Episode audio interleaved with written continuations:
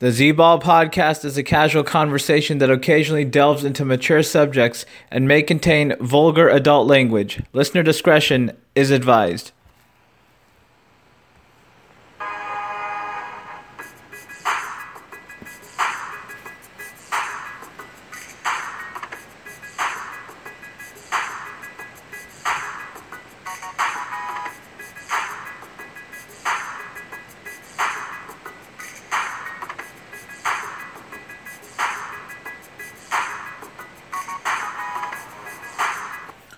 Welcome to the Z Ball podcast. We have exactly five days left in the NBA regular season, and uh, got a lot of stuff to get into: Eastern Conference playoff races, uh, Western Conference playoff picture, the MVP race, and joining me on the line live from Pasadena, California, we got uh, diehard Boston Celtics fan Akshay. What's up, Akshay? How you doing? What's up, bro? How's it going? Chilling, chilling. Uh, looking forward to the end of this regular season and really looking forward to all these playoff matchups. So let's go ahead and start in the Eastern Conference. Uh, one through four seeds are pretty much set. Uh, kind of, there might be some jumbling around with the seeding, but we got Cleveland with one seed currently. Your Boston Celtics number two, Toronto number three at the moment, and then Washington not far behind at number four, and then five between five and nine. There's a lot of uh, stuff still to be figured out. So there's five, about five teams uh, within two, three games of each other. So it's going to be interesting to see what happens uh, the last five days of the season. So just want to get your initial thoughts. We'll, we'll start at the top of the Eastern Conference. Cleveland, Boston. Uh, they they played the other night. Cleveland won pretty convincingly. Uh, just what are your thoughts? Uh, let's let's start with Cleveland and Boston. What are your thoughts on those two teams uh, heading into the playoffs? You know what, bro? I, I don't know what to say about that. You know, that game was pretty bad on the Boston Celtics side. Even I think they completely blew it. I don't know what was going on. You know, they completely uh, didn't show up to play. Uh, I would have to put it that way. You know, and then um, then they ended up losing last night to Atlanta. Uh, pretty much wasn't that great either. But but uh, you know what? Strange thing about it is like Cleveland wins that game, and then they come out tonight and they lose when uh, Atlanta rested um, most of its starters, and they lost at home. So I don't know what's going on with uh, Cleveland and Boston. It seems like uh, they were on a high for some time. Now all of a sudden they're not really playing that well. So um, either one's going to be one number one, and one's going to be number two. Either it's going to be Cleveland or it's going to be Boston. Uh, so um, I think there's only what three games left in the season, so we'll see what happens. You know, but I think it's most likely, most likely Cleveland number one, but but you never know. You know, because the way they're playing, they're really up and down. So if Boston can win the next three and Cleveland loses uh, one more, then it, Boston would be up top. So we'll see what happens. Yeah, I mean, uh, Cleveland uh, definitely probably has the advantage for the one seed just because they own the tiebreaker that I, I believe three to one head head to head matchups. So, but uh, just to Cleveland, I mean, probably since mid about mid January, uh, I haven't really liked uh, their defensive uh, the prowess that they've they've come out with. I mean, they've been really lazy on defense. It looks like every every time I see a game that they're involved in, the other team is scoring one ten plus, and this looks like to be a problem. And the obviously these two one of these two teams again end up as the number one seed. I think it's more important to Boston than it is to Cleveland. I mean, Cleveland uh, has shown before that the two seed, one seed doesn't really matter to them, and then teams that LeBron, LeBron has been on in general the past six seasons going to the finals, they've uh, actually had more success as a two seed than they have as a one seed. So for LeBron's teams, it probably doesn't really matter going into the playoffs what seed they are in the Eastern Conference. I think it's more important to Boston to kind of play one of those weaker teams. But uh, Cleveland, like I said, defensively, I mean, they feel like it feels like to me that they feel they can just turn on a switch in the playoffs. And do you think uh, that's kind of a wrong mindset to have for them? Because I mean, they've turned it on before, but at some point, they're not going to be able to turn it on, right? I think so. I have to agree with you there, bro. You know, it's sort of it's hard to say. You know, I mean, I know they can turn it on. Um, they have that ability to turn on in the playoffs. So the way they're playing recently, you know, and with the lack of with their injuries and pretty much it's uh, I don't think it's possible. I don't think they can. I think um, LeBron is sort of knows that, and I think that's why he's he's he desperately wants them to get the number one seed. You know, but then we'll see what happens. You know, because um, I mean, besides LeBron, uh, Kyrie, I don't think there's anybody else be playing that well. I know Love just came back, and they give some time to get probably more um, in, in tune with the rest of the team. But I don't know, man. It, it'll be see. It'll be interesting to see what happens. You know, I don't, but I don't think they can. Um, I don't think it's not. It's not like last year where they can completely just like flip the switch and go from um, where they are right now to become a very powerful team again. It'll be tough. Okay, I mean, yeah, I mean it's going to be really interesting to see, but uh, they're very, very, very lackadaisical. Excuse me, like I said, uh, defensively, and it just looks like. I mean, like you mentioned, they've never had any sort of like consistent continuity this season, just because all the injuries. Uh, they've never really had their full cast of characters together all at once for maybe like a 30 40 game stretch consistently. So i think that's i think that's the main thing for them going in the playoffs. But like i said in the eastern conference at least it doesn't matter what if they're the two seed or the one seed. And then maybe maybe some of these uh, lower end teams in the eastern conference push them a little more as opposed to last season. But uh, going going into your celtics uh, they look like probably obviously one of the best teams in the east record wise but uh, I see kind of an inherent problem for them, and it's kind of been a problem in the last couple seasons. Uh, their go-to guy is five nine. He's obviously great offensively, but I feel like teams can kind of uh, tune that out in the in the postseason. What what's your thoughts on Isaiah Thomas being the go-to guy, and who do who else do you think kind of seeing on your Celtics can kind of step up in big spots in the playoffs?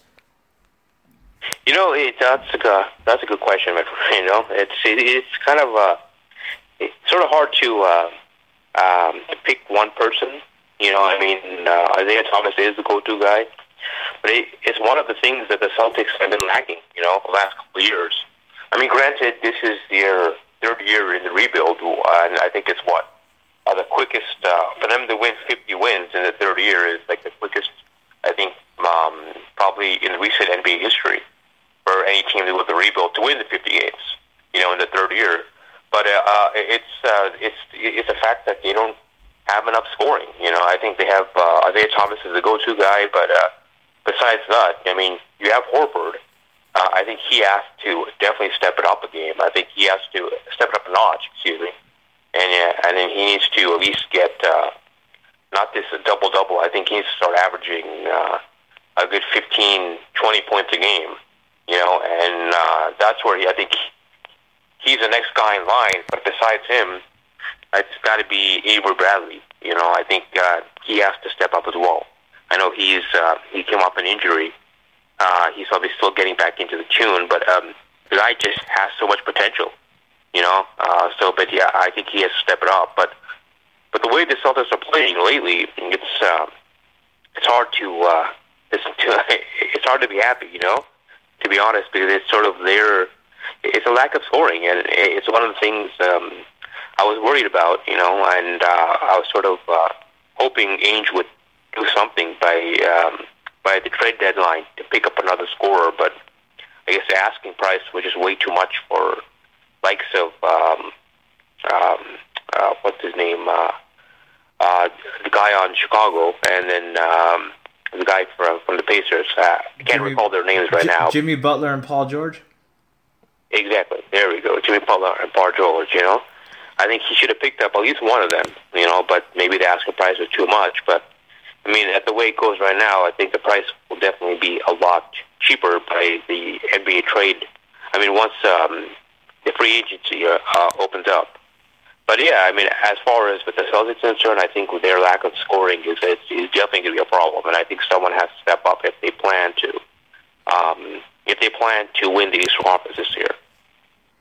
Right, right. And then harping back on that go-to guy thing, uh, like as we've seen in today's NBA, guards are the ones that usually have the ball in their hand, guard wing players, and then other than Isaiah Thomas, I can't really think of anybody on Boston like at the guard wing position who can really create for themselves or kind of create for someone else on the team. I mean, all those other guys are on the Boston are really like great wing defenders like Bradley Smart, Jaylen Brown, Jae Crowder, but I don't really see them as guys offensively in, in tight spots in the playoffs as guys who can either find a shot for themselves in a, in a tough tough spot or try, kind of set someone else up. So I think that's going to be really tough, and it's re- uh, really a big burden to put on Isaiah Thomas when other teams, I think, can just throw one of their long, lanky wing guys on him and then kind of just take him out of the game and frustrate him and take him out in big spots. So, what what's Boston's ultimately? You think you, you obviously think it's Avery Bradley is the other go-to guy from the wing position? Well, I think he has to step up, Avery Bradley. You know, I mean, okay. he he is capable, definitely capable of getting uh, 15 points a game at minimum. You know, he's definitely capable of it. I think if he uh, if he um, I think he has the ability to get at least 20 points a game. Um, um, you know, at least 20 points a game. You know, I mean that's one guy. Um, I think that's the main guy, and then uh, there's also the guy Smart. You know, Marcus Smart. In the game against the Cavaliers, no, in the game against not the Cavaliers. I'm sorry, game against the Hawks. He had what uh, five three pointers. He had uh, 18 or 19 points. He had like something that no one has done in NBA history, like seven, um, I think seven uh, rebounds or something, six steals, two assists, or some absurd number that is that's never been done in NBA history. But you know, I, I was sort of looking into this and I was sort of reading different things. Is that I don't think smart. It's like the way. Um, he's being used. I don't think he needs. I think there's a, a lot of posts I read and stuff, a lot of things, articles that are saying that um, when he played with the um, against the Hawks, he played with uh, Isaiah Thomas. He didn't play with uh, their backup uh, point guard Terry Rozier. And I think in the, in in, the, in previous games he was playing with Terry Rozier, and I don't think he really meshes well with the, with Rozier as a player. You know, I mean, I mean, there could be opinion, there could be whatever is fact, but I think that's it. That could be the case, and I think maybe what uh, um, the Celtics should do is is possibly put uh, Smart with uh, with um, Isaiah Thomas in some sort of rotation for more minutes, and I think he's another person who has the ability to score more and step up the game. You know, and I think uh, I think that's where that's where some more points can come from. Right, yeah, and then uh, I seem like it's just like a kind of uh, a clog at the guard wing position for the Celtics. At some point, I think, and they're probably gonna have to get rid of some of these guys just due to the the salary cap res- restrictions, and they're probably gonna be bringing another wing guy in the draft too. So it'll be interesting to see what happens there with one, two, Cleveland and Boston. So let's move into three and four seeds. Uh, currently, right now, Toronto half a game up on Washington for the the three seed but I think Washington ultimately will finish at the three seed. So what, let's start with Toronto. They just got Kyle Lowry back, and uh, they're kind of like I mean we haven't really seen them at full strength. So what do you see for them going into the going into the playoffs, uh, coming off their Eastern Conference loss last year? You know what? I think with Toronto, they made very good moves uh, at the trade deadline when they picked up. Um, I forget his name from Orlando. Picked up um, PJ Tucker and Serge Ibaka. So. Yeah, yeah. PJ Tucker for the Suns and Serge Ibaka. I mean, that's the guy. That's the name I was looking for from uh, Orlando. You know, that was very good moves. But for some reason, I don't think it really meshed well, um, or they haven't found their uh, their rhythm. I mean, we know uh, Kyle Lowry was out, and then now he's back. You know, so that could ha- that would definitely help them. But I just think. Uh, I don't think they're going to hold on to the third seed, or if they're in the third seed right now, I don't know what the standings are, but I think it's definitely going to be Washington in, in the third seed, and they'll fall to the fourth. Yeah, I agree. And speaking of Washington, uh, with all due respect to your Boston Celtics, I think they're the toughest uh, matchup for Cleveland. I think they have the best shot to knock off Cleveland in the Eastern Conference, just because they're they're young. You're they're two young guards, and they have Kelly Oubre, who's kind of come on, Otto Porter a lot of like young guards. They're I think they're versatile offensively and defensively with Marcus Morris and veteran center with Gortat. I mean, he's been kind of seasoned. He's been in a lot of different playoff runs in his days in Orlando and with Washington. And then it seems like Scott Brooks, it seems like he has successful playoff runs with uh, young teams uh, going back to his days in Oklahoma City. And he has it again with John Wall, Bradley Beal, Oubre, Porter, a lot of young talent in DC in the nation's capital. So I see them uh, as being the toughest matchup, in my opinion, for Cleveland. And they kind of, it seems like they got a little rivalry going with Boston. Am I correct in saying that? Yes, they do. You know, maybe it is rivalry, or maybe it's not. I think it's uh, a lot more made up than usual. I mean, than what um, it is. You know, I, I think they sort of uh, Washington sort of feels maybe disrespected. I uh, I don't know what the what the thing is. I know there's some issue with John Wall and Isaiah Thomas.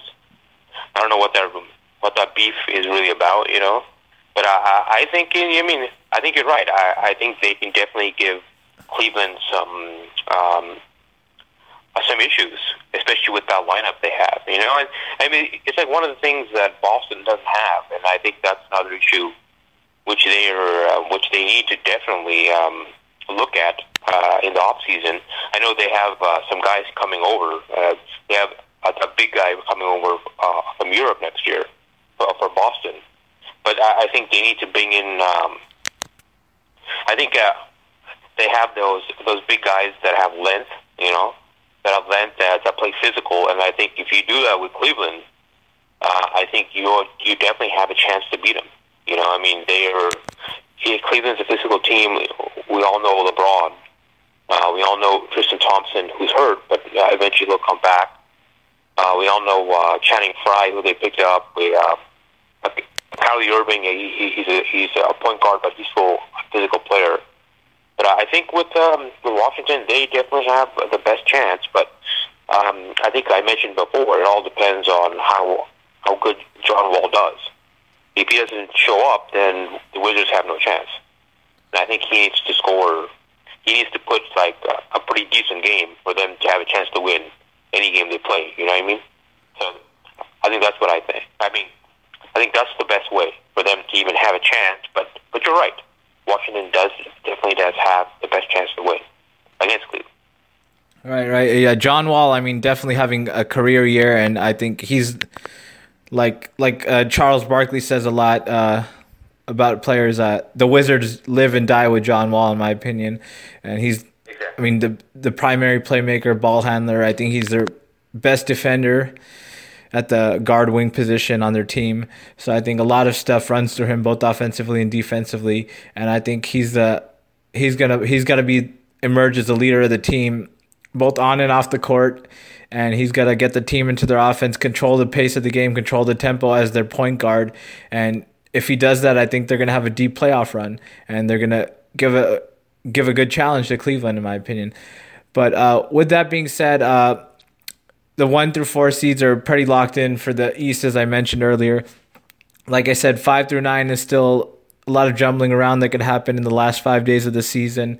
Uh, but we'll start with the five and six seeds. Uh, Atlanta currently in the five seed, and Milwaukee in number six. Uh, what do you see with these teams? I mean, any any potential to kind of make some noise? What do you think? Well, I think uh, out of those teams, dude, I think Atlanta definitely has the potential to make some noise you know, I didn't. I've been seeing them play last week. I mean, they beat Boston yesterday. They beat uh, um, Cleveland today with their reserves at, and they beat Cleveland at at Cleveland. You know, it's sort of. I think they have a good team and they have a lot of potential, but can they maximize that potential? That's the question. You know, I mean, um, uh, Dennis Schroeder. I like. I really like that pick they picked up. Uh, Prince in the draft. Um, he's a rookie this year. I think that guy has, has huge potential. Taurean Prince from Baylor, I believe. Yeah, yeah. Taurean Prince, correct. Correct, correct. Taurean Prince. I mean, I think that guy has really good potential. I like um, Tim Hardaway Jr. Uh, I think he has a lot of potential. But, uh, it, but like I said, uh, it, it's got to come down to um, how how well they play and how well they work. You know, and another thing is um, you have Paul Millsap he's he's definitely a great player, and I think it also comes down to Howard, Dwight Howard. If he can put up monster games, if he can put up like um, um, 20 points or minimum 20 points, minimum 10 rebounds a game, they definitely have a chance to win this thing. I mean, I mean, not a chance to win to the title, but but have a chance to to get up to possibly Eastern Conference Finals. Wow, really? I mean, that's kind of uh, I didn't expect to hear that, but uh, I think you know, I mean, uh, I don't want to say. I mean, uh, uh, don't quote me on it, you know, but but it's it's sort of the way I've been seeing them play lately. I mean, the way hitting shots, they're just uh, they're getting hot at the right time, you know, and I think that's uh, that's definitely a good thing. If you because I think that's what it is most of it. You know, when you get the playoff time, if you're on a hot streak, can definitely help you uh, advance much further. You know, so I mean, we'll we'll wait and see what happens. But I mean, I think they definitely have a shot. So I mean, we'll have to wait and see. right, right, yeah, but uh, yeah, it's true. I mean, if teams get hot at going in the playoffs, that they can make a run, and that usually is a storyline that takes place and takes over in playoffs in multiple sports. Uh, but I mean, Atlanta, It seems like to me they're kind of where they usually are at, are always at uh, going to the playoffs, around somewhere around the fourth, fifth, fourth, fifth seed. Yeah. They have like kind of a average team, but not really like a legitimate type over the, that'll a guy that'll take you over the hill type superstar. And it seems like they can never really get over that first, second round hump. And it, it seems like that's where they're at again. I mean, I don't think they're going to beat Washington if they if that matchup currently stands at four or five. I don't think they can beat Toronto either. But I mean, there's just a lot of uh, I think growth, and I I think Dwight. I mean, offensively, he's not really useful in today's NBA. He's kind of become like a DeAndre Light, DeAndre Jordan Light now in today's NBA. I mean, I don't think he's as good defensively as he as he was when he won three straight Defensive Player of the Year awards. And I don't. I think I'm more excited in Milwaukee's chances. I mean, they've looked really good without Jabari Parker since his injury. I mean, Thon Maker's been inserted in the starting lineup, and then Khris Middleton came back. He's provided some shooting for them, floor spacing, and they look. They've looked a lot better, and they have a team that's very similar to the Washington team, very young, very athletic. So uh, possibly if they somehow get to face Cleveland, that would be an interesting matchup as well. So, but what, what's your what's your thoughts and takes on Milwaukee's team led by uh, the Greek freak Giannis Ante- Giannis Antetokounmpo? I can't even say that. Okay, uh, you know they definitely have a good team. I mean, uh, there's no doubt. I mean, you have they're not playing with Jabari Parker. They have, like I said, they have Middleton, uh, um, Thon Maker's there. You know, they have uh, they have uh, the guy who's played on uh, Cleveland. I forget his name last year, the guard. So I mean, Delva, have leadership. Dellavedova, correct. I mean, uh, I think he's a good feisty player. You know, I mean, but them for them, I think uh, they have a chance. But uh, for them to beat like maybe the better teams in the East. Um, like if either be, yeah, for them to beat uh, um, Washington, like per se, or Toronto, they need to be. I think they need to shoot lights out. You know, that's my opinion. I, I think they need to shoot lights out because I think they are still possibly. I mean, with Jabari Parker, they probably would have. I think they would have had a, a great chance to uh, to possibly get a, much higher in the East.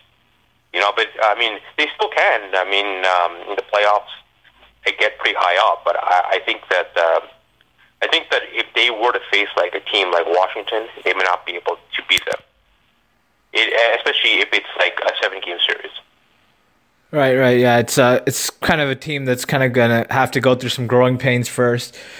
But uh, with that, uh, I think uh, those teams will definitely get in Atlanta, Milwaukee, where they're seated doesn't really who knows at this point. But uh, let's go down to the last three seeds: seven, eight, nine. Uh, the I think, in my opinion, these three teams will be somewhere. The two that get in will be seven, eight. Doesn't matter. We'll see how the seeding goes with that. But Chicago currently at seven, 39 and 40. Indiana currently 39 and 40, eighth seed, and then Miami and the ninth seed, 38 and 41. Who do you think gets in? Uh, who do you think are the two teams out of these three that get in? And uh, what do you see for all these three teams? I think it's just going to be uh, Chicago and Indiana getting in, and I think uh, Miami will be left out. But uh, I just think it's, it's. I don't think uh, they're really going to win their first round series. Whomever they play, whether that's uh, Cleveland or Boston, I don't think they'll they'll beat them. They might win uh, a few games and make it interesting, you know. But I, I don't think they'll beat them in a full series. I just think there's too many. Uh, I mean, um, Indiana definitely has a chance um, to win a few games, especially um, with Paul George. If he if he goes on fire, you know, unstoppable, they definitely have a chance. But I think um, it's sort of like Indiana has that same issue, sort of like with Boston. It's like Paul George is the scorer, but I don't know who else um, they have um, besides him. I mean, they have that um, that rookie. I uh, forget I think what's his name? Miles Turner, I think. Well, Miles Turner up front is a, a big uh, their big star, but uh, they just got back uh, Lance Stephenson recently, and he's now back back on the band with uh, Paul George and. Uh, in, his heyday, he could he, he, he was kind of a heat check guy, uh, irrational confidence type guy. If he got hot, he could make a make a big impact on the game. But if he kind of, it could also go the other way for him. I mean, with that irrational confidence, exactly. he could kind of uh, exactly. shoot Indiana out of the game. So it'll be interesting exactly. to see what how, how how he fits in going for going to the playoffs for them. But uh, I think, um, I, yeah, it'll be interesting to go. Uh, I just, I'm kind of hoping that they play uh, Cleveland, and I just want to see him blow in LeBron's ear again. that that's definitely one of the hidden uh, storylines uh, for the playoffs. I mean, uh, one of the under the radar type storylines. oh man, that'll be interesting. yeah, man. yeah, I mean, I I think I think Indiana gets in. Uh, I think Chicago and Miami will fight for that last spot. Uh, but I mean, for Chicago, I mean, it's been a fucking like roller coaster type season for them. I mean, a lot of shit has gone down with that team. I mean, they've just been so Jekyll and Hyde throughout the entire season. I mean, they've played good against really good teams like Toronto, Cleveland. I mean, they own Toronto the last like couple seasons when they play them. I think they're like, I think like ten and two or something against Toronto the last three seasons. Exactly. And I think they were three and one no, against I mean, Cleveland this season. Yeah, yeah. But I mean, a lot of inner turmoil with uh, the Dwyane Wade, Rondo, Butler thing. A, lot of there's like a rift there between Butler and Wade, and Butler, Wade, and and the young guys like Mirotic and stuff like that. I mean, so it's just been a disastrous like roller coaster fucking type season for them. But they find themselves in the number seven seed, and Dwyane Wade possibly, for some magical reason, decides to come back now that they have a li- decent shot at the playoffs, but uh, ultimately, do you see anything for them? I mean, I would like to kind of see them play Cleveland just because of the Dwyane Wade LeBron thing. Yeah, that'll be interesting to watch if they do play Cleveland. That'll be definitely interesting to watch because I want to see Wade and LeBron go at it. You know, but but I I, I don't think they're gonna too. I don't think they're gonna go too far. I mean, besides what uh, Butler, um, Butler, Wade, and then you have Rondo. I don't think they really have too much more on that roster. You know, I know they picked up McDermott in that trade for Taj Gibson. I think it was Taj Gibson. Um, yeah, no. Taj Gibson with Oklahoma. Well, it was the other way around. Mc, Mc, McDermott and McDermott and Gibson went to Oklahoma City, and then they got yeah, back. Correct, correct. They got back Joffrey Lauvergne, Cameron Payne, and someone else. I forgot who it was. Yeah, they pretty much. They pretty much when they made that trade, I think they just put out the white flag at that time. But now it's sort of like I think they sort of flipped the switch. But I don't know. I don't know if they have enough firepower. And then now, what was that? Um, Noah's. Uh, I think what he's suspended or something for like some some some drug abuse or something. Uh, well, well, well, Noah's on the Knicks, so that that doesn't really matter at this point. Oh, that's right. That's right. He got. I'm so out of it, dude. with these players. But yeah, man, I, it's sort of we'll we'll see what happens. You know, I mean, I don't think that they. I don't. I mean, I think they'll definitely put up a fight. You know, I mean, because uh, a Butler and I think Wade will come out and he'll play well. And um, if Rondo puts up uh, some good numbers, uh, they definitely have a shot. You know, but um, it, it'll be interesting um, to see them play Cleveland, especially with uh, with Wade going after with Wade against LeBron. But we'll see what happens, you know. But I really don't think uh, I don't think uh, they'll get out, out of the first round. Yeah, and then uh, I mean, it would really be interesting to see them play Toronto because they own Toronto. I think they would have a good chance against Toronto, but I don't think they're going to play match up against them. So I think it'll be really tough for them to beat Boston or Cleveland in the first round. And then uh, with that, we'll go move into Wade's uh, former team where he built his uh, entire legacy on in South down in South Beach, the Miami Heat. Uh, they've been one of the better teams in the second half of the season. I think they've been. I think they were 11 and 30 at one point since then, they've been uh, 27 and 11, I, I, believe. I mean, one of the better records in the league since that point. And they've they've been playing excellent ball. I mean, led by Dion Waiters, Josh Richardson, Hassan Whiteside up front. So I mean, a lot of rumblings kind of went around that Spoelstra. I mean, was not very like I mean he was just kind of uh, fortunate to be in a position when they had LeBron, Wade, Bosh. I mean, uh, what do you kind of think of him as a coach in the NBA? Do you think he's one of the more elite coaches? Uh, do you think he's semi elite? Do you think he's at the bottom tier? What, what, do you think of him as a coach? Know, I, I definitely think. Uh, I mean, definitely if you have like LeBron, Wade, and Bosh on your team, you know, and especially when you had them when they were uh, pretty much a lot younger than they are now. I mean, that's definitely it. It is definitely going to help you out as a coach, but but you still have to coach. You know, I mean, you still have to be a coach. You still have to make the the tough calls in the game. You know, so I definitely do do think he is a good coach. I don't consider him elite. You know, I I'm not I'm not ready to put him in the in the category of like a Phil Jackson or Gregg Popovich. You know, that no no that's no way. But I think he definitely. I mean, he did win titles. You know, rings are rings. So uh, I would definitely put him in the semi-elite category, but uh, but not in the elite. You know, because um, I think it's a coach where um, if you put like an elite, I would say um, an elite coach is you don't really need. If you're an elite coach, you can find talent anywhere you, you within your roster. You don't really have to have three superstars to win the, the titles. You know what I mean? Like Popovich didn't. Popovich won titles without three superstars. Um, Jackson with the Bulls, he won titles. Um, MJ uh, was pretty much uh, the major superstar, the best player in the league. But besides that, they were all most of the team was was pretty much role players, and he's he won titles. So I'm not ready to put him in that category, but I definitely have to put him in the semi elite category. All right, fair enough. I mean, I, I have a lot of opinions on coaching. I mean, uh, but I mean, I think I think we'll save that for a later podcast. Uh, I'm not really ready to go to go into that that that deep uh, rabbit hole right now. But with that, we'll move into the Western Conference. I mean, I think pretty much uh, we've discussed everything in the Eastern Conference as far as playoffs go. All right. And then in the Western Conference, I mean, everything is pretty much set except for the eight seed. I think Portland and Denver are still battling out to see who will be the eight seed. Uh, and Portland currently up a game and a half, I believe, on Denver uh, with the five days left in the season.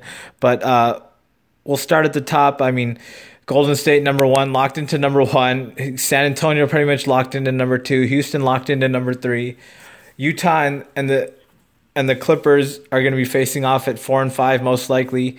Uh, the Jazz, I, I think, currently hold a I think a game their game up on the Clippers at at this point. I mean that could so. that could flip either way, but either way they're going to be facing off in my opinion as the 4-5 matchup in the playoffs and then Oklahoma City looks like locked in at number 6, two games ahead of Memphis who's at number 7. And it, it looks like that pretty much, I mean with the exception of the 8 seed, we look like it looks like we know what all the matchups are going to be going in the playoffs. So we'll go ahead and start at the top. Uh, Golden State, uh, once again, for the third straight season, 65 plus wins. And Stephen Curry and Klay Thompson have looked uh, like they've gotten their groove back uh, shooting wise. And they've looked very scary the last 15 games or so. I mean, they've won 13 straight. And offensively, they look like they're kind of like where they were last season. So, what do you see for them going into the playoffs, uh, and then Durant returning tomorrow night against Memphis or New Orleans? Excuse me. That's okay. Okay, New Orleans. Uh, but dude, it's like I don't know what to say. You know, they're playing lights out right now. You know, I mean, especially Klay Thompson and Steph Curry. You know, they're playing lights out. You know, they're they're they're just shooting exceptionally well. You know, and I think that's going to the playoffs. That's that's definitely giving them a huge a huge bonus. But you have to see what happens once Durant comes back, because when Durant comes back, he's going to get uh, his fair shots. You know, and, and, and he's going to get the ball. You know, so once that happens, our uh, Steph Curry and uh, Klay Thompson have to give have to shoot less shots, and will that affect them? Uh, I don't know. It, it, it possibly could. You know, possibly could affect them. Um, it, it could affect their their mojo. We'll see what happens. You know, I mean, that's. Uh, I think that's it's a, that's a huge uh, factor. A lot of people don't give a lot of thought to. You know, um, when you're playing well, you, you, sort of don't want to mess up that rotation, but when you have like a, a guy like Durant, who's one of the best players in the league, coming back off injury, you have to definitely play him and and work him way and work him way back into uh, and let him work his way back into the lineup, work his way back into the into the rhythm. So you have to give him a shot. So that might affect him, you know. But we'll see this happen. But I still don't think. I think they'll. I think they'll. Uh, they'll pretty much um, coast pretty much all the way to uh, the Western Conference Finals. So, um, and whoever they play then, um, we'll see what happens. You know, I mean, there's uh, there's always a chance they can. Uh, there's always a chance they may not win the championship this year. It, it all depends on how well they play with each other. All depends on how they shoot. And it, I guess there's so many different uh, aspects of it. You know. Yeah, I think I mean this is a really interesting case because I mean you have one of the better players in the league coming back to a, a team that's already like super hot, a team that won 73 games last year without him. And I mean he, he's he when he at the time he was injured, he was definitely one of the top 5 MP, MVP candidates. And I mean he's kind of all dealt with like a decent amount of injuries throughout his career. So it'll be interesting to see how he comes back and how he looks, how he how he feels because he's always kind of had like a weird type body, seven foot. He's kind of he's lanky. He's not as, as as strong of a player that as you would prefer at that position. So I think does does he run the risk of maybe suffering another major injury or something? Kind of like uh like Curry last year. I don't wish this on any player, but he was he kind of got a little banged up at the end the regular season, kind of going into the playoffs, and then he had that like slip. I get I think against Houston, and then his whole uh, he was never really the same for the rest of the playoffs after that. So I it'll be interesting to see, but uh, like I, like you were saying, I mean, there's too much talent, so it looks like they're gonna they're in they're in position to make another deep playoff run again for the third straight season. But with that, uh, we'll go into the second seed, another 60 win team, the San Antonio Spurs. Uh, uh, coming off Duncan's retirement this season, and it seems like they don't miss a beat. Uh, the Gregg Popovich in his 20th season or 21st season, something like that. Uh, and seems like they have a lot of size up front with Aldridge Gasol, Dewayne Dedmon, and then Kawhi Leonard, one another MVP candidate, playing exceptional basketball. But a lot of younger guys, a lot of not very seasoned playoff guys going into the playoffs for them this season. Uh, what are your initial thoughts uh, for them going into the playoffs? You know, I think uh, I think they're going to be another scary team. You know, in the playoffs, I think they they definitely have a chance. They definitely have a good chance of, of defeating uh, the Warriors. Um, uh, to win the Western Con- uh, to win the Western Conference uh, uh, the Western Conference title, but they have to play well. You know, they have to be able to shoot, they have to play, be able to defend, and they have to be able to use that size they have to their advantage. You know, it's sort of like uh, that's what I, one of the things with the Warriors I've seen that yes, they're going to shoot, they're going to make their points, but if you're a little physical with these guys, you you can definitely get them off their game. You know, it's like with Memphis this year. I think the Warriors lost to Memphis twice and Memphis is a little more of a physical team than, than most teams are. So if the Spurs, yeah, if the Spurs play to that advantage, which I think Popovich might eventually probably do, they definitely have a chance. But they have to play well. You know, they have to play well. They have to defend. and they have to be able to shoot. You know, I mean, I, I know that's a whole that's a that's a long list of things they had to do, but but you never know. And you never know what the Spurs. It's like they always.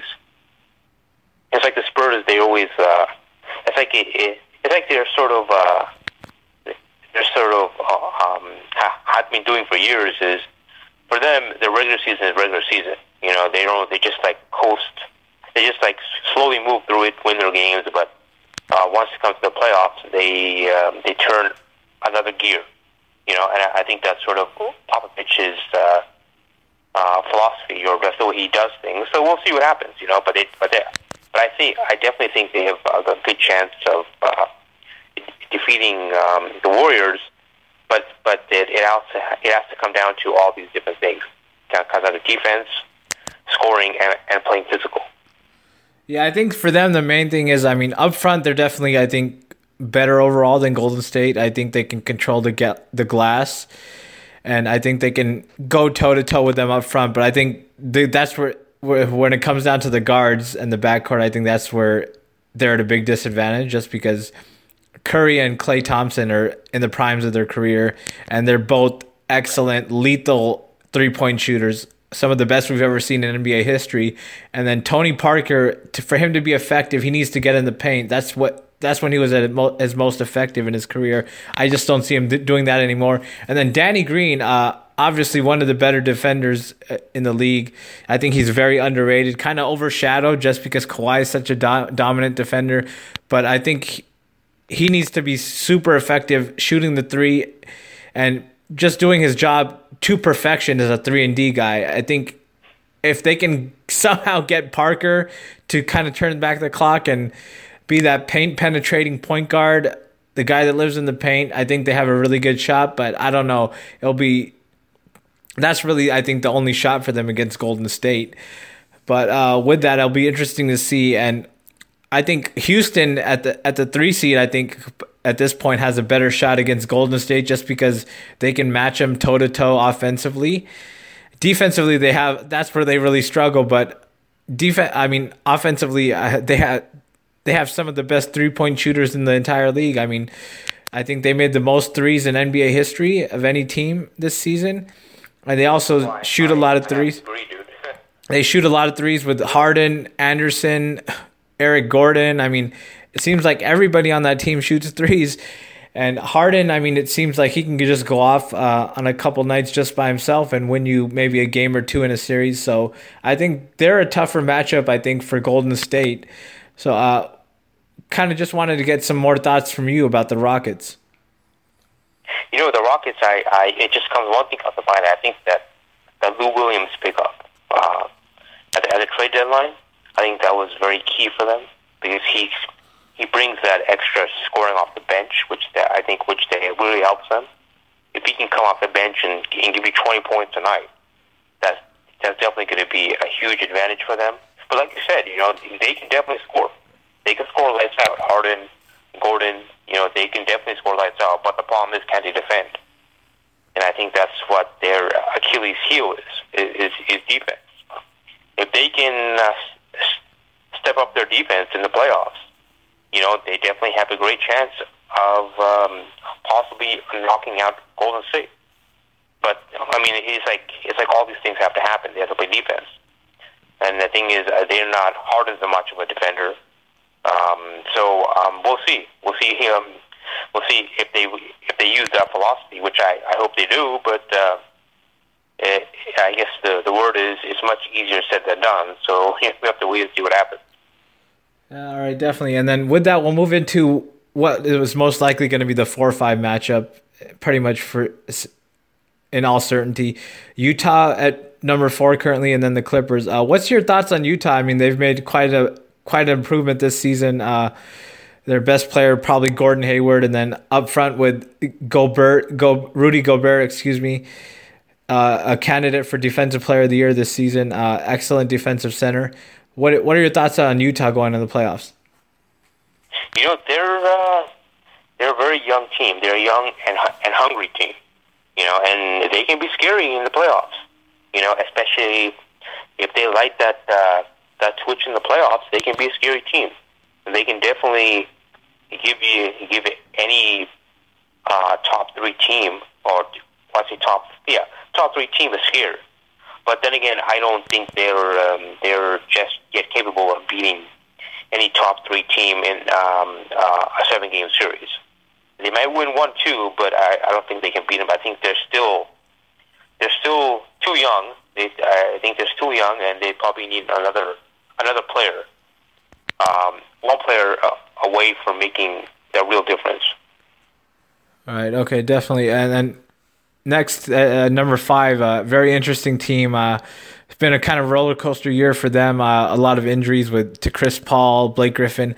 I don't think they've really had their whole like set of team for consistent for a consistent stretch of the season, with the exception of probably the first twenty games of the season. Past that, I, I can't. They have they've kind of been like a broken team. They've never really gotten a rhythm together. The Clippers, I mean, they're probably on a five year run with this core. So, what do you see for them going into the playoffs? Uh, I think they can ultimately beat Utah in round one, but then obviously they run into a monster monster in round two with Golden State. When healthy, they've proven they can kind of give Golden State a little trouble. So, what do you see for them going into the playoffs? You know, I think uh, I think they're going to beat Utah definitely. But when it comes to if they play Golden State in second round, it'll be interesting matchup. You know, the Clippers definitely have a shot. You know, they, they have a good team, uh, but it's it all everything has to mesh. You know, um, uh, Blake Griffin shouldn't play bonehead basketball. Um, Chris Paul should uh, should um, he, he needs to uh, flip the switch, and uh, he, in a way, he needs to be, become who he was like five six years ago. You know, the awesome point guard that can get you, that can take control of the game. You know, I don't think he's that player anymore. Um, he he's still a great player, no doubt, but I think he's still not. He hasn't. He's not who he was like five years ago. He's a lot older and whatnot, but um, but he definitely have a chance. And I think um, DeAndre Jordan has to play big too. Jamal Crawford has to come up big. Um, JJ Redick has to come up big. I mean, there's a lot of ifs there, you know, but they but they're all but they have a chance, you know. And it's not just what do you call the word a fighter's chance. I think they have, they have a good chance, you know. But it, everything has to fall in place. So I mean, but yeah, it'll be fun, interesting to see where they go. And uh, I think um, the Clippers will be might be more interesting. This is like maybe another subject down the road, but I think there's going to be some changes this year with them with their roster. At the end of the season, I think they're. Um, um, I don't know what's going. Well, I can't say what's going to happen for sure, but I think. I mean, you might see. Uh, Blake Griffin. and Chris Paul are both free agents at the end of the season. What do you think happens with them? I think Griffin's gone. Where's he going? Um, I think. I think he's going to go. Uh, I think one of the spots he'll go to is maybe Oklahoma City. Go back home. He is from Oklahoma. Go back home. He is from Oklahoma. He can be that. Um, if he goes to Oklahoma, he can be that. Uh, um, he can team up with um, with um, Westbrook. You know, and I think that's what Oklahoma needs. That kind of player. They need a more um, sort of a, physical player inside uh, that can give points like that. So I think he that that that's definitely a possibility. I can see him possibly going to maybe even Houston. You know, if um, if that's another destination for him, or I can see him even possibly going to Boston. You know, because Boston can definitely use someone like him as a player. So we'll see what. I mean, it'll be interesting to see. We'll with him. I think Chris Paul stays uh, with the Clippers because I think he's not going to give up uh, all the money he's going to get with his new contract uh, to go to another team. And then um, I think he'll stay, and Jordan will be there, or and then DeAndre Jordan be there. And I think the Clippers will. Actually, the most interesting thing out of all the Clippers is there's rumors saying that Doc Rivers might uh, might go to Orlando and become Orlando's general manager. So so we'll see. You know, it'll be, it'll be very interesting offseason. And you, then you have the season with the Clippers. I think uh, there's they're also saying that uh, the owner, uh, I don't recall his name, but he Steve might Ballmer? move them to a new. Yeah, Ballmer might might move them to a new uh, stadium in in uh, Inglewood.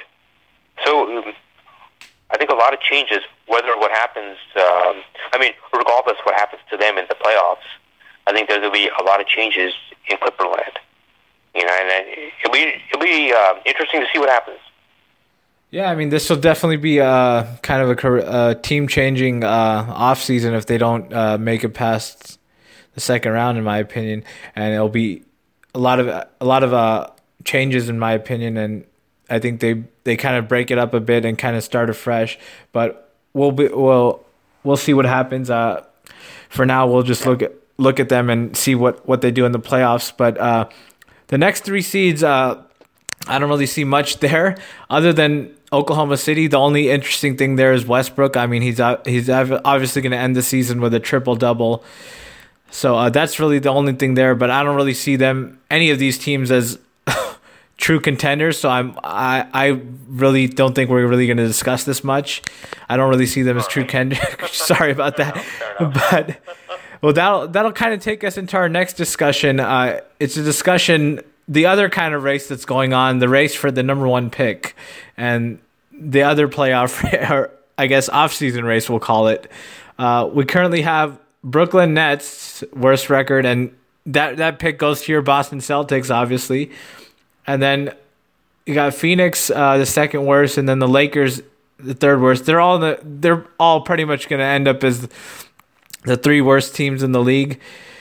And then the Lakers, I mean, if they don't, if their pick does not uh, come within the top three, they lose it to Philadelphia, and then I think one of the next two years they they also lose a number one a, a first round draft pick to Orlando. Uh, involving the Dwight Howard trade back in 2012. So this is a very important draft lottery for Laker fans in general. And I mean, it's just uh, become very surprising at how much of a fucking joke the Lakers have become. I mean, all my life they've been one of the premier franchises in NBA and all of sports, and they've become an absolute fucking joke the last four years. I mean, uh, tell me about it, dude. You know, I've been. Uh you know my feelings towards the Lakers. Okay, uh, uh, I'm not a Laker fan. I, I'm very far from it, actually. Uh, I'm not a hater on Lakers, no, but I'm not a, I'm I'm not a fan either. Uh, you know, with the Lakers, I think they've become a joke. You know, I think uh, it all comes down to um, uh, Jerry Buss. He was the man. You know, when he was the owner and GM, he was the man. But after his uh, after uh, he passed away, it's, his children have pretty much uh, screwed up everything. You know, I mean, with the Lakers, you have what? Uh, I mean, yeah, they could potentially lose um, the top. Uh, uh, if it falls out of the top three, they they can definitely lose it. You know, and then the next year, then I think the next two, like I said, next year or the year after, they can use a top pick again. And I, it's another thing is, I mean, um, I think what the Lakers are doing, they're just tanking. You know, it's sort of like they're what in year three uh, of the of the rebuild too, but uh, I'm not seeing any progress there as far as like wins per year. You know, it's like it, it's like all, all they're trying to do is just pick up as many first round picks as they can. Yeah, you know, like like top picks. You know, it's sort of like um, like this year when they changed management. Um, with uh, Jeanie Buss taking over, and now she has control of, of the uh, of the Lakers, hiring Magic Johnson and then uh, changing the GM, uh, and then the uh, assistant uh, general manager just quit uh, today. Um, uh, the long time just assistant general manager, I, I I don't recall his name. It's like management's changing, and then I think one of the most boneheaded moves they did was uh, Matt Johnson deciding. Uh, okay, um, now we're going to sit uh, the those two players they signed, those two veteran players. I don't know. I mean, to those absurd Lu- contracts. Luol Deng and Timofey, Timofey Mozgov. I yeah, Luol Deng and, and Mozgov. I think they they both come out to like almost forty million a year in, in both their contracts, and now they're going to sit them this year and probably sit them. I don't know if they sit them again, and they're they still have to pay them for the next what three years. So that's a that's like forty million a year gone, just wasted. So, and I think what the, what Magic is trying to do, he's just trying to tank. Pretty much, um, when he when he sat them, he traded uh, Lou Williams. He's just trying to uh, to tank to try to get uh, a top pick this year and and not lose the first round pick they have. but we'll see what happens. You know, because uh, Phoenix right now, they're they're also tanking as well. Uh, they just keep losing and losing. Um, the Nets actually they were losing, and now all of a sudden they're sort of uh, like on roll. The Nets have no um, fucking incentive to lose, none at all. Yeah, they have no advantage. Exactly, they don't. That's the problem. They don't have any. Uh, Boston, Boston, it, Boston seems it seems like Boston owns their draft picks for the rest of the fucking decade. Yeah, that's what it is, pretty much. This year, next year, and they own more picks from. Uh, I, I think um, this year and next year the, the major ones, and I, I think there's another one coming. Um, I, I forget what year that is, but yeah, it's pretty much they have no incentive, you know. But the thing is, um, I, I I just hope they lose. I hope that they don't get. Um, I I hope they don't uh, let Phoenix surpass them in in losses. And I think there's what three games left in the season, so I just hope they lose every single one. And Boston has a higher percentage to get the first round pick this year. Oh yeah, definitely. And then another thing uh, that's not really mentioned, and I don't think many people are picking up on, is how undercover the Lakers have been in tanking in the last four years. I mean, they've had uh, the story has always been about how Philadelphia is the tanking team the last four years. Trust the process, this that, and the Lakers I think have kind of they've ha- they they're tied actually. I think or they might have a worse record for the aggregate of the last four years than Philadelphia, or, or just as bad. I think if you take the aggregate, the all four years and combine it, I think their record is just as bad or worse. And the Lakers have kind of hit that with Kobe on his last leg, the Kobe farewell tour, and they've kind of been yeah slid under the radar with that tanking stuff, and I think they've they've kind of hit it with that, and then nobody's really noticing it. But they're pretty much doing what what Philadelphia is doing. I mean, it's pretty much trust the process west for them. I think though. Uh, see, uh, I think uh, I think everybody realizes it, but no, but no one wants to. But especially Laker fans don't want to talk about it. I think that's the case. I think they're too ashamed to talk about it. I mean, we had so many. Um, when the Celtics were when they traded away Pierce and Garnett and uh, um, Rondo at that time, you know, there I got a lot of uh, um, shit from a lot of Laker fans saying, "Oh, the Celtics are they're just tanking right now." You know, they want to tank to get a pick, and I got a lot of shit. And I said, uh, I said maybe they are, maybe they uh, they, they want to give these guys um, a shot to win another title, whatever it is. But but the Celtics, you've seen um, like I said, they've had the quickest turnaround in NBA history as far as like going in in rebuild. You know, in your third year of rebuild to win 50 games is amazing. Yeah, I think with their coach, I mean Brad Stevens, he I don't I don't even think he allowed tanking. I don't even think he let that come in the locker room. Those thoughts. I think he's just like a so. high powered, uh, high energy type coach, young, energetic. So I don't think he even kind of let that enter. He's always trying to win every game that they go out and play.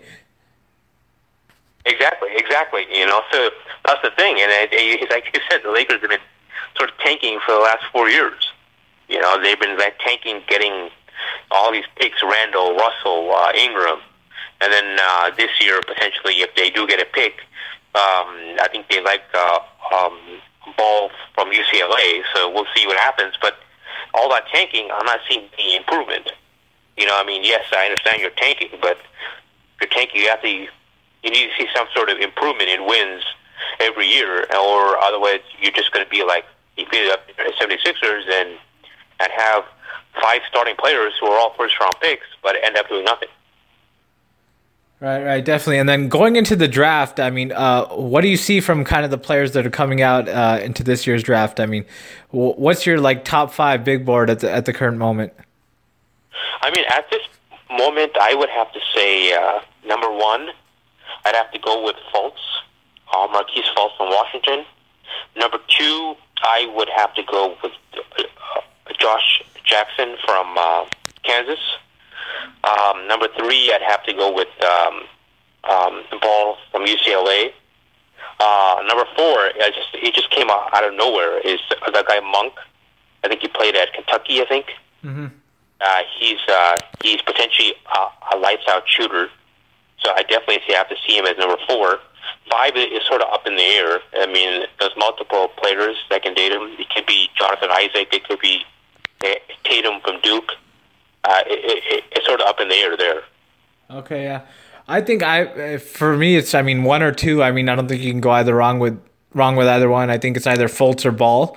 I think those are the two best players in the draft in my opinion. And then I think after that I'd probably go I'd probably go Monk, then Tatum, and then five is probably between Josh Jackson and De'Aaron Fox, the other guy from Kentucky. I mean, he really emerged in the tournament and he kind of uh, had his way against Lonzo Ball in that Sweet 16 matchup. So uh, we'll we'll discuss that more as the draft comes along and the draft lottery comes along.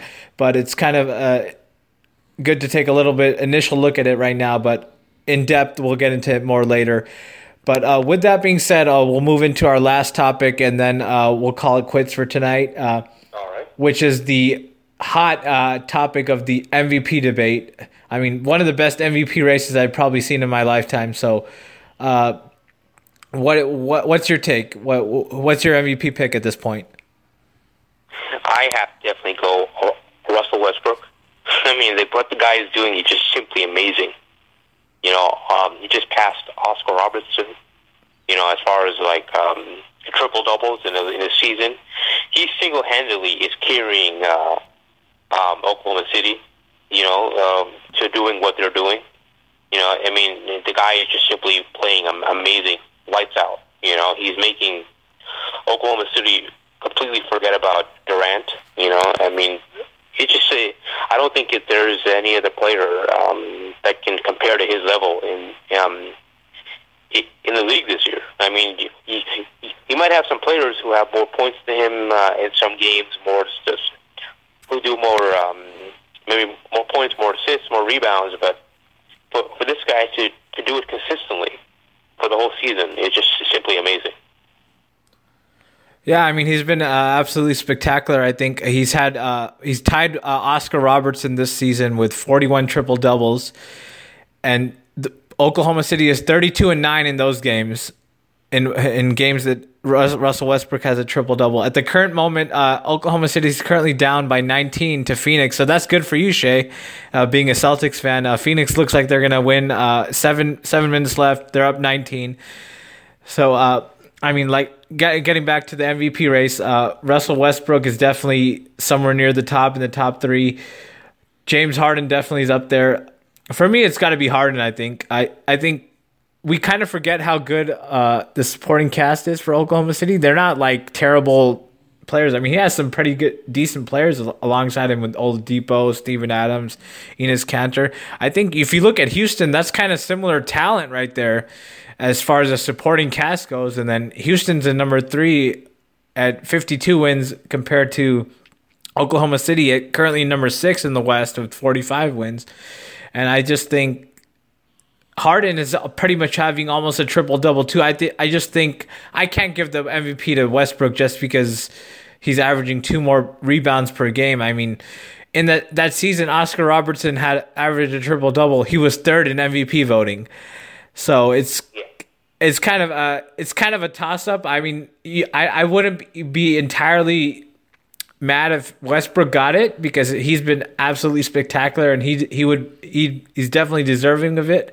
But I just think Harden is more deserving of it. I think he's the most deserving of any player this season as far as the MVP goes, just because of fair enough, fair enough. how bad they played last season and how how much of an improvement they've made this season offensively, and they're definitely one of the contenders in the West. But I mean, Harden, I mean, he's been absolutely spectacular, like I mentioned, but some other interesting stats for some of the other MVP candidates. Kawhi Leonard obviously is a one of the best MVP candidates, one of the top five. He's had in his career, I mean, this is a crazy stat I saw the other day. He has more career steals than more career fouls at this point in his career. I mean, I've I don't I don't know if I've ever seen a more amazing stat. I mean, that kind of just embodies the type of player he is. I mean, wh- what do you make of that stat? That's amazing, dude. it's, it's, I don't know what to say. You know, to be honest, it's amazing. All right, yeah, and then LeBron. I mean, he's having an excellent season as well. I mean, I think he's having a career high in rebounds, a career high in assists at almost nine a game, yep. and I mean, I think Cleveland, I think is plus fourteen. I think when he's on the court and when he when he goes off the court, I think they're 14 points worse. I think that's like the biggest gap of any player in the entire league in this in this season.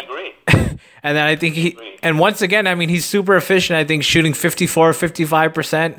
This is like his seventh time in his career shooting 50 50 plus percent. I mean, I think this is just one of the best MVP type races I've seen. And then obviously, like we mentioned before, Durant was a legitimate contender too with an efficient season he was having before his uh, knee injury.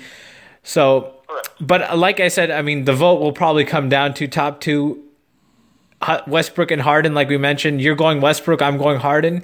I don't think you can go wrong either way, but it's just going to be really tough for the writers and voters to vote this season. And it's going to be a very close race, but uh, it'll be interesting to see who wins. And there's kind of a slight change up in how they're going to give the award out this season. I think during this, before they would give it out kind of like a couple awards each series. And then I think the MVP would kind of uh, be announced somewhere in the second round but it, this season they're going to have an award show at the end of the season. So after the finals are played, so I it'll be interesting to see how that goes. And there's going to be a whole award show, kind of like the ESPYS, the Emmys, something like that, where the, all the players are in attendance, kind of like the NFL does it with the the night before the Super Bowl. They give out all the awards. So there's going to be something similar to that. So it'll be really t- interesting to see. In one of the best MVP races in my lifetime, how that's going to play out. So, but with that being said, uh, any other storylines you thought you think we missed on, missed out on, or you think we pretty much touched all the buttons? I think we touched all the buttons, dude. Uh, I don't think there's anything else we missed out on, but uh, I think we we pretty much covered everything. You know, everything there is that's relevant right now in the NBA. All right. I don't think there's anything else. Fair enough. I mean, definitely, uh, it should be an interesting uh, playoffs coming up next Saturday, and uh, definitely, uh, this is a very exciting time in NBA season and in sports overall. And I'm definitely looking forward to watching all these playoff games. And uh, Akshay, it's always a pleasure having you on. Thank you so much for coming on. Me, thank you for having me. And everybody, thank you so much for listening. I'll be back next Thursday, probably Thursday night. We'll do a first round preview of all the NBA playoff matchups, and uh, we'll see you guys then. Thank you.